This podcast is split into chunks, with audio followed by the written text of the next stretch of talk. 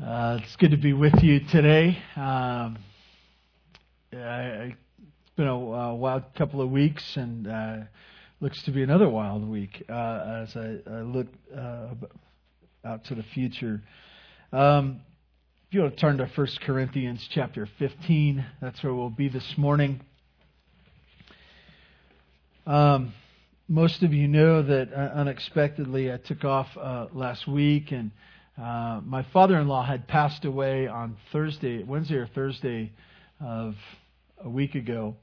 And my wife was up there, and she got to be there when he passed away. And so obviously I've been thinking about death, watching my mother-in-law grieve, and being with family and considering my own life, as well as going to a memorial service. This last Thursday, I also got a call from my father, who he calls me all the time. He's a good father, and I'm not such a good son all the time.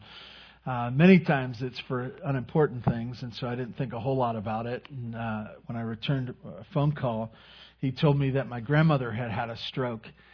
She's 95 years old, and he said that she's in the hospital, and it didn't look like she was going to make it. And so I've been thinking about her as well. And in fact, just an hour ago, she passed away, went to be with the Lord.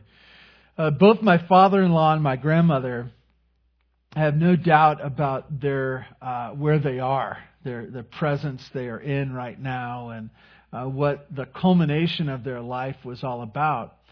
And so this morning, I want to take this opportunity. I hope it's not too personal for you, but I do want to tell you that pastors are just sheep alongside the other sheep, that I'm thinking this through and working this through, just as if you were and would if your loved ones had passed away. So I come to the book of 1 Corinthians chapter 15.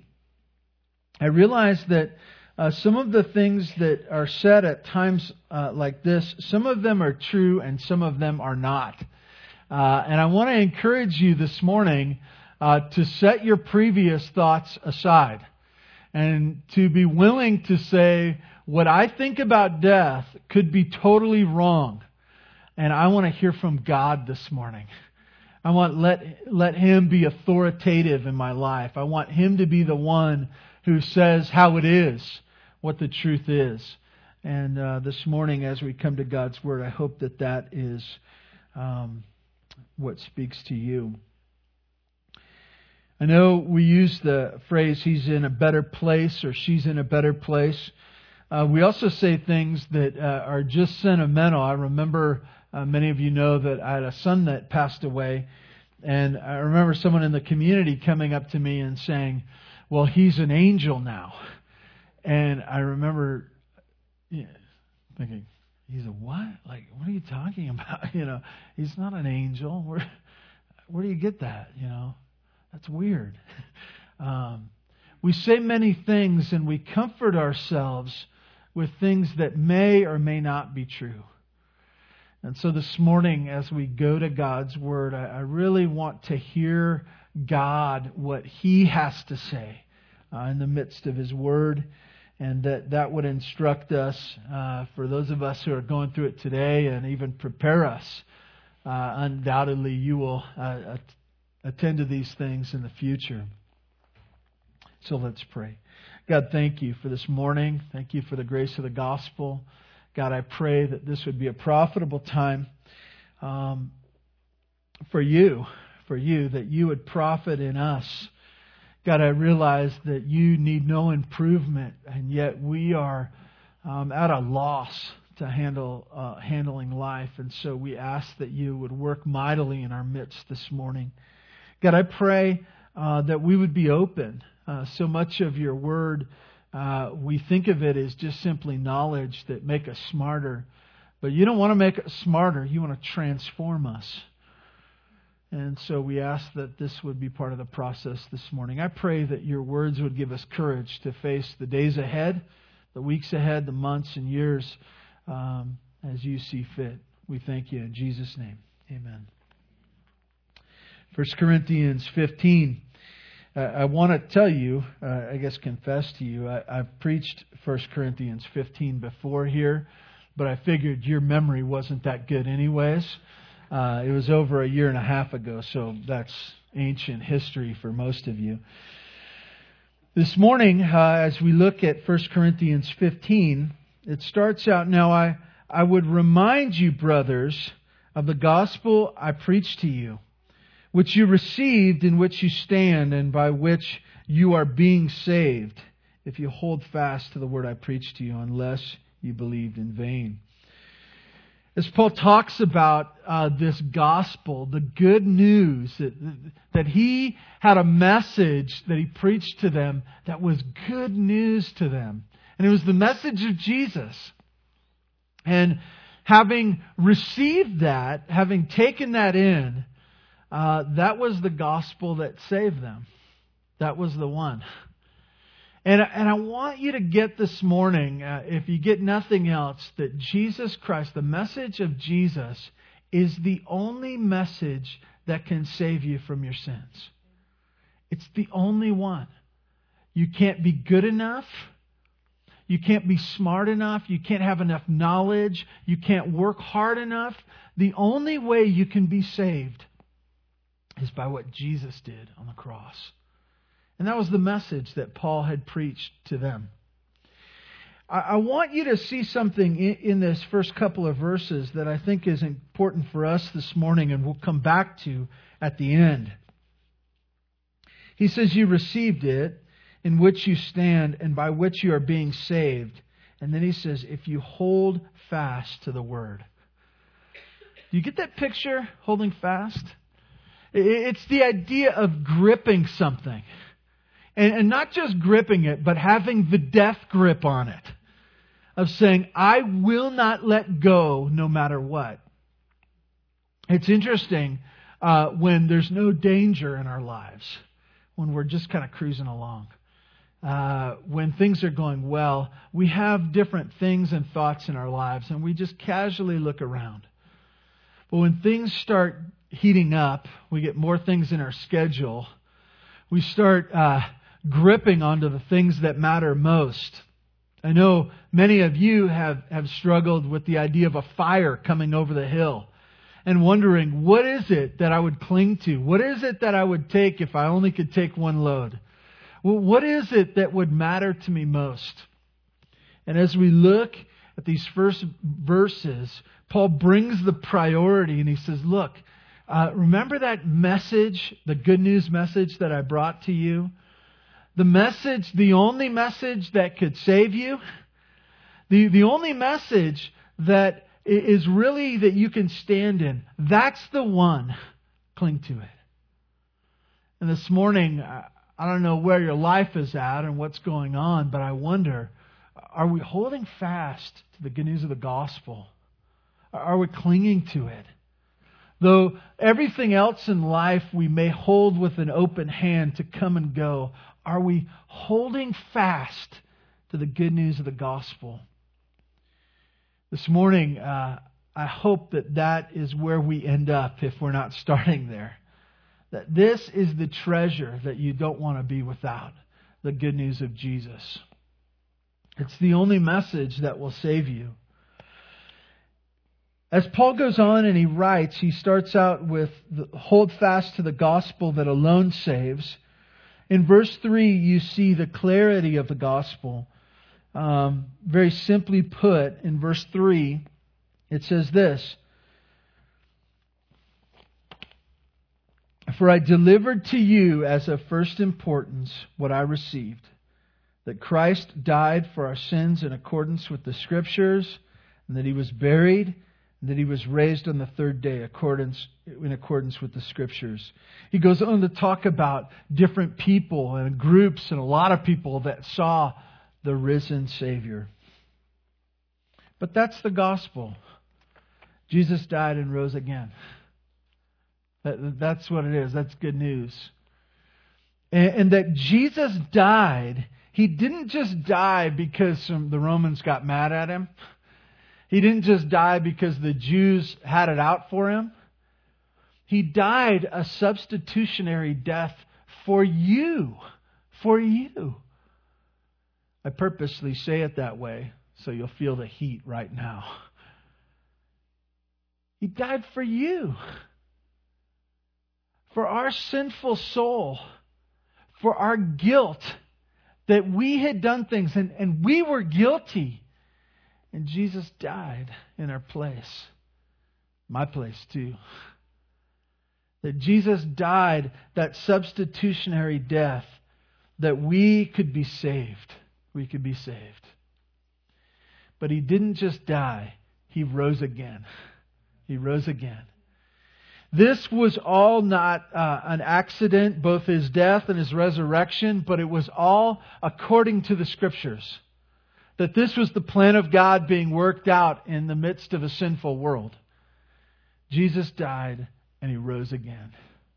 That's the simple message of the gospel. This is what we're to hold fast to.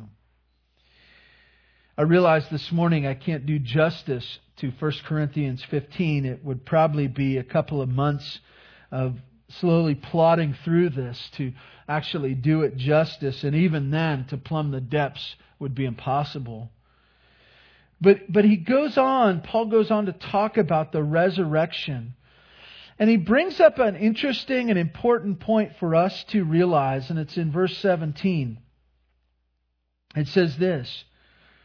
So let's start at verse 16. For if the dead are not raised, not even Christ has been raised. And if Christ has not been raised, your faith is futile, and you are still in your sins. Then those who have fallen asleep in Christ have perished. And if in Christ we have hope in this life only, we are of all people most to be pitied. He brings up an interesting point that's hard for us to imagine, and yet I think that we can get there. He said, Jesus did rise from the dead. That did happen. That is the gospel message.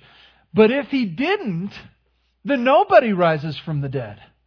Then this life is all there is. In fact, he says, if hoping in Christ is only for this life, we're of most to be pitied. Most to be pitied. Some of us try to sell the gospel, try to convince people to come to faith. Hey, your life's a mess. Your life's a mess. You need Jesus. You need Jesus. You're depressed. You're depressed. You need Jesus. And if you accept Jesus, He'll help you with your depression. You say, my marriage is a mess. Hey, come to Jesus. He'll help you with your marriage. Hey, I got these bratty kids and I'm having a tough time raising them. Come to Jesus and He'll help you raise your bratty kids. And they are brats. I've met some of them. He'll help you. You have health problems and you say, I'm scared to face the future. Come to Jesus. He will walk with you. He'll help you with today. And in our sales of the gospel, in our seeking to win and be winsome to people, we've focused on the minor part and not the major part. Because Paul says, under the inspiration of God, God says through Paul, if this life is all there is, if Jesus did not rise from the dead, and we hope only in this life, only with the financial problems, the health problems, the family problems, the work problems, only with these kind of problems, we're most to be pitied. The picture there, joke's on us, right? If this is all there is, joke's on us. And many people feel that way today, don't they? Oh, that's a cute little thing they do. They go to church and they sing songs. Isn't that cute how they do that? It helps them. Just leave them alone. They're fine. You know, just let them alone. But that's funny that they do that. Joke's on them. Well, the reality is joke's on those people, right? Because it's not just for this life. In fact, that's the minor portion of it. as we look at 1 Corinthians chapter 15, we will see that to trust in Jesus Christ is not something that is just so we get a better job, have a better marriage, have better kids, and so on and so forth. It's that He will take care of our eternity. And so we look and we realize if He didn't rise from the dead, this life is futile, worthless. We are still in our sins, and the joke is on us. We have one important truth before we really start talking about, I want to bring out this morning, and it's in verse 22. As you look at, and it's a theological point, but I want to encourage you about theology. Theology is meant to transform our life, okay? Some of us love to fill our heads with knowledge and know the Bible well, but really the Bible isn't meant for us just to know well. It's meant to take us over. That God moves in, when He moves into our life and He teaches something about Himself. It's not meant for us to do real good on Bible quizzing and stuff like that, or even belittle people around us, but it's meant to transform us. And as we look at 1 Corinthians 15, we look at verse 22. I want you to see this. It's very important for us, for our understanding of life down here. He says, "For as in Adam all die, so also in Christ shall all be made alive." Well, what's Adam doing in there? How did he get in there? Well, if you read the New Testament and even the Old Testament, he gets blamed for everything. Everything. And you get this picture that as you read and you start in the book of Genesis and you realize that through Adam, sin came into the world. And you have this sense of perfection that God loved and everything was great, and then Adam sinned and then nothing was great. And what that means is, as we are connected with Him, all of us have sinned. All of us have death abiding in us. This morning, I want to tell you, my grandmother was an amazing lady. Amazing lady. I think of her as one of the runners in the Olympics right now. Not one of those sprinters, because they're just boom and done. But 95 years, she ran a long race. And what I found amazing about my grandmother is that it seemed like she sped up towards the end. I was with her a couple of months ago, and this was after she had her first minor stroke, and she was clear in her mind, and I asked her, "Grandma, what can I pray for you for?" And she said, she looked at me and she says, "Kevin, I want to be productive. I want to do the will of God all the days of my life." And I go, I want to do that too. I want to finish strong. I don't want to peter out and tire out and quit. My grandmother was an amazing lady. My grandmother was a sinner. She was a sinner. She needed a Savior. My grandmother, my 95-year-old grandmother that was so sweet, was connected to Adam. As we all are. Every one of us here. We seem to say, well, when you get to be a grandma or a grandpa, that doesn't apply to you and young children as well. They're okay. It's those people, us in the middle, that are the sinners. No, it's everyone.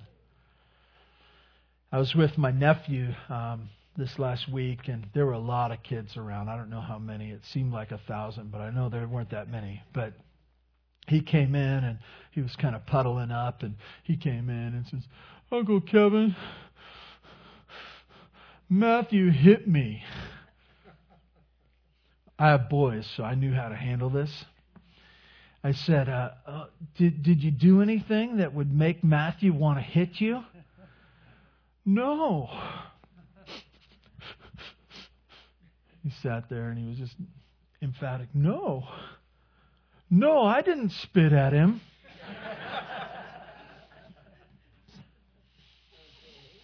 Well, I think you'll be okay. Just don't spit on anybody anymore, okay?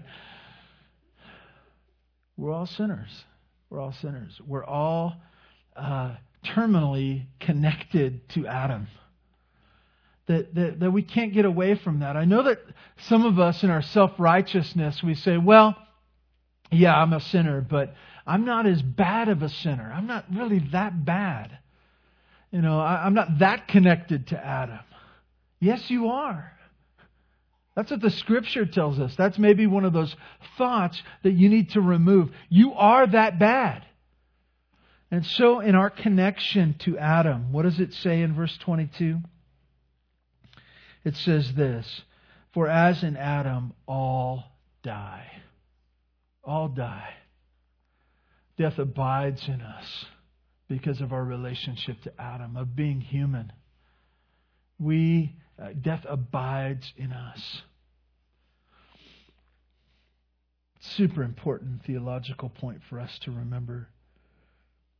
And he says this in verse 22, so also in Christ shall all be made alive. I want to point something out here. It's very dangerous. There's two alls in there. They're different alls, okay? The first all is all, okay? The second all is all in Christ. All in Christ. One of the things that we comfort ourselves with, and I know this is hard for us to grasp. I know it's hard for us to practice because of life and what's going on. But when someone dies, are they in a better place? There's a contingency there, isn't there? There's something that matters, and what matters is one thing, Jesus. Are we in Christ? Because if we are not in Christ, we can't say that. I don't mean to be unkind and to sound judgmental, and this is not what I wrote. I want to be clear on that. You saw it in your Bible too, right? Adam, all in death, they die in Adam, but in Christ, they're brought to life as the resurrection. If we are in Christ, there's a life even in our death. And so we consider this in the midst of understanding where we stand with Him. So also in Christ shall all be made alive. This picture is brought out in other places in the Scripture, Ephesians, Romans, that there's a death that comes from our sin, and there's a life that comes from Jesus Christ. That's the only way we can live again, is through Him. Well, He did rise from the dead. In Adam we were all dead, but in Christ we can all be made alive. And then we look at verse 50. And this picture was playing out to me over and over again, and I assume that it will continue in my week this week. We struggle with, when we see a picture of death, we struggle with it. I know many of you have been there when people have passed away. And we realize the sense of loss there, and as you see a person who has life in them, even though it be a flickering light, then when they're gone, we realize they are gone.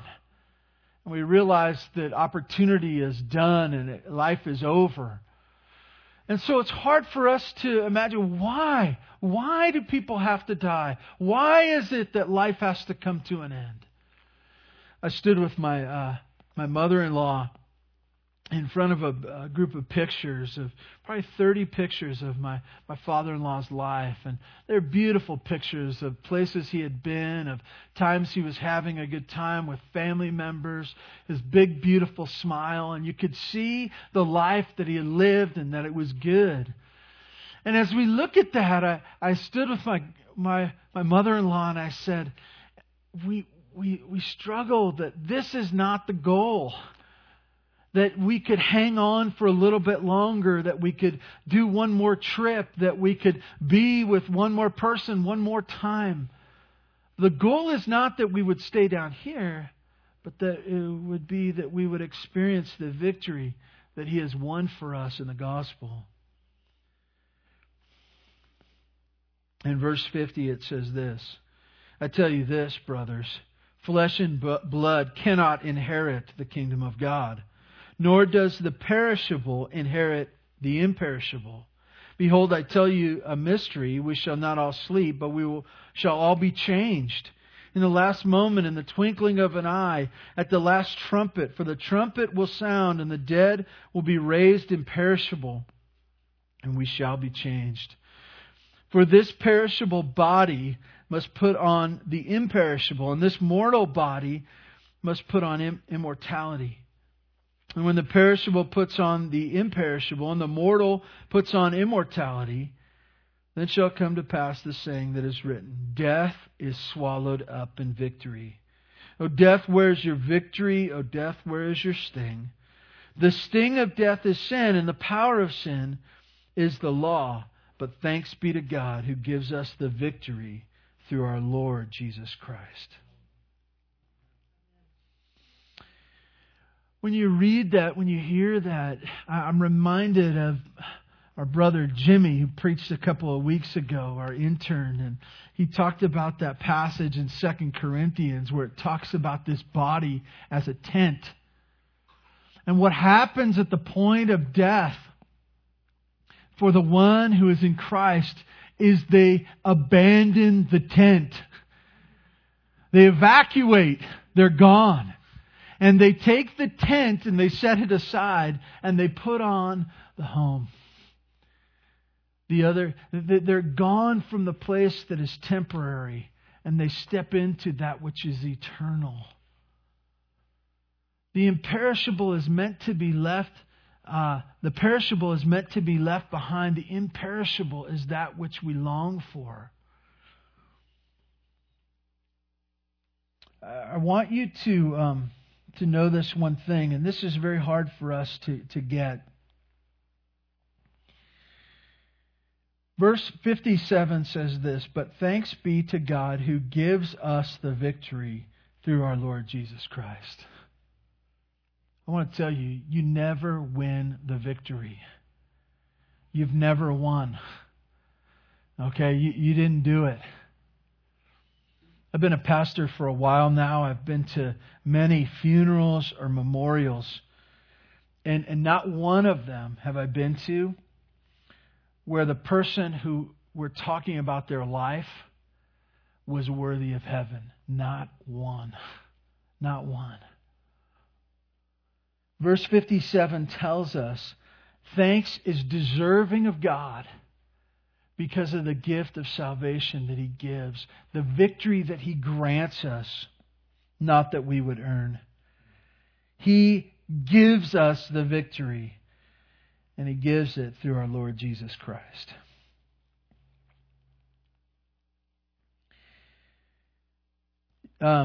You see those verses, verse end of 54 and 55, death is swallowed up in victory. O death, where is your victory? O death, where is your sting? Those are hard. Those are hard because if you've ever been there, you realize the sense of loss when a loved one dies. Your heart's broken. I watched my wife and my mother-in-law and the family as we gathered around. There were many tears, many tears. There's a sense of loss. And you say, well, that sounds like sting to me, like it does sting. The picture there is this, that not that death and sin, that there is no hurt to it, But because of what Jesus Christ did, it overwhelms any temporary sting or loss. There's victory, but only in Jesus Christ. So, one last thing. The last verse in 1 Corinthians 15. I want you to look down at it.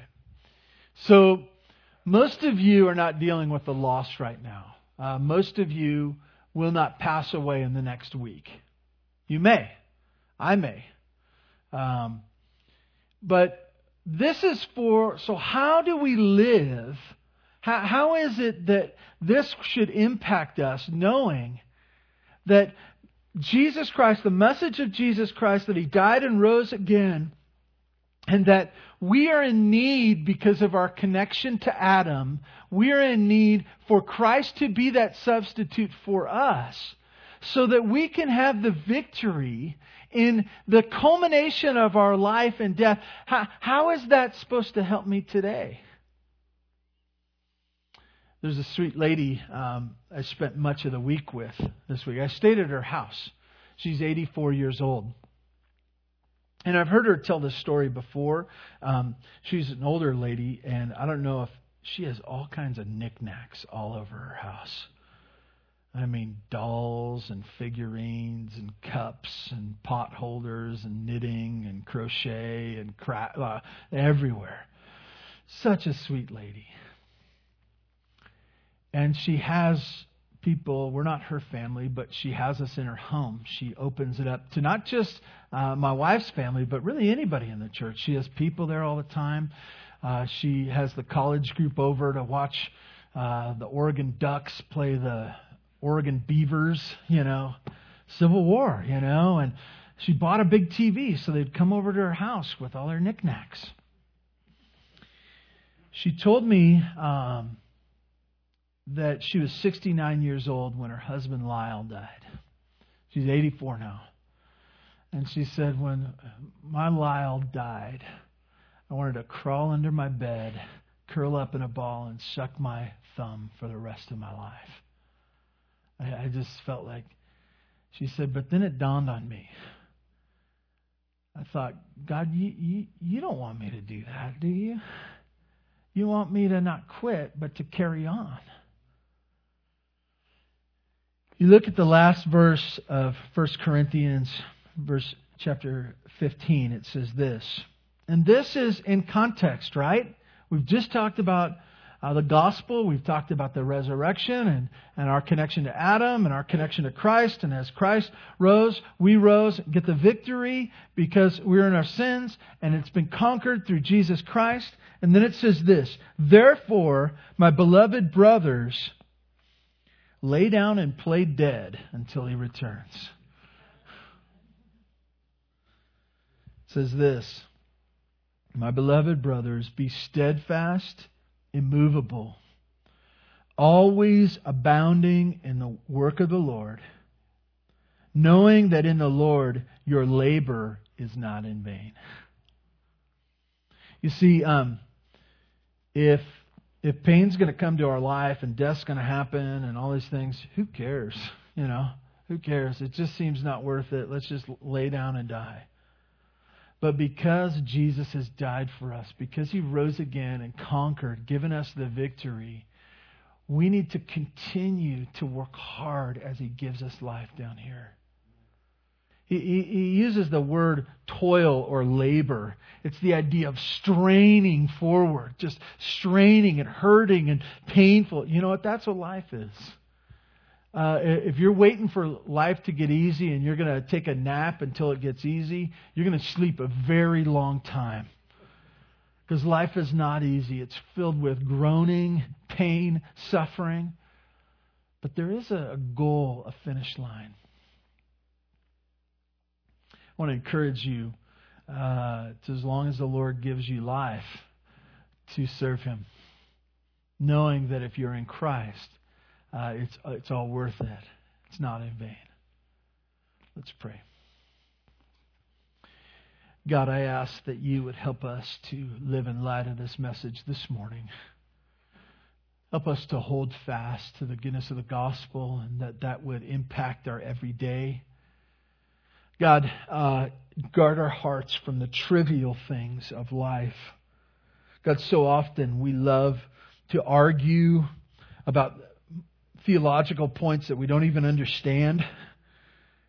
We love to argue about politics and the way the world should be. And in reality, our own life isn't what it should be. God, we love to do physical things and check off lists, but we run from relationship, both with you and others. God, I ask that we live out our days in light of the gospel. God, thank you for this morning. I pray that it would encourage us all to walk faithfully with you this week. God, thank you for your gift of salvation. Pray it in Jesus' name. Amen. The men would come forward as we're going to spend the time sharing in communion.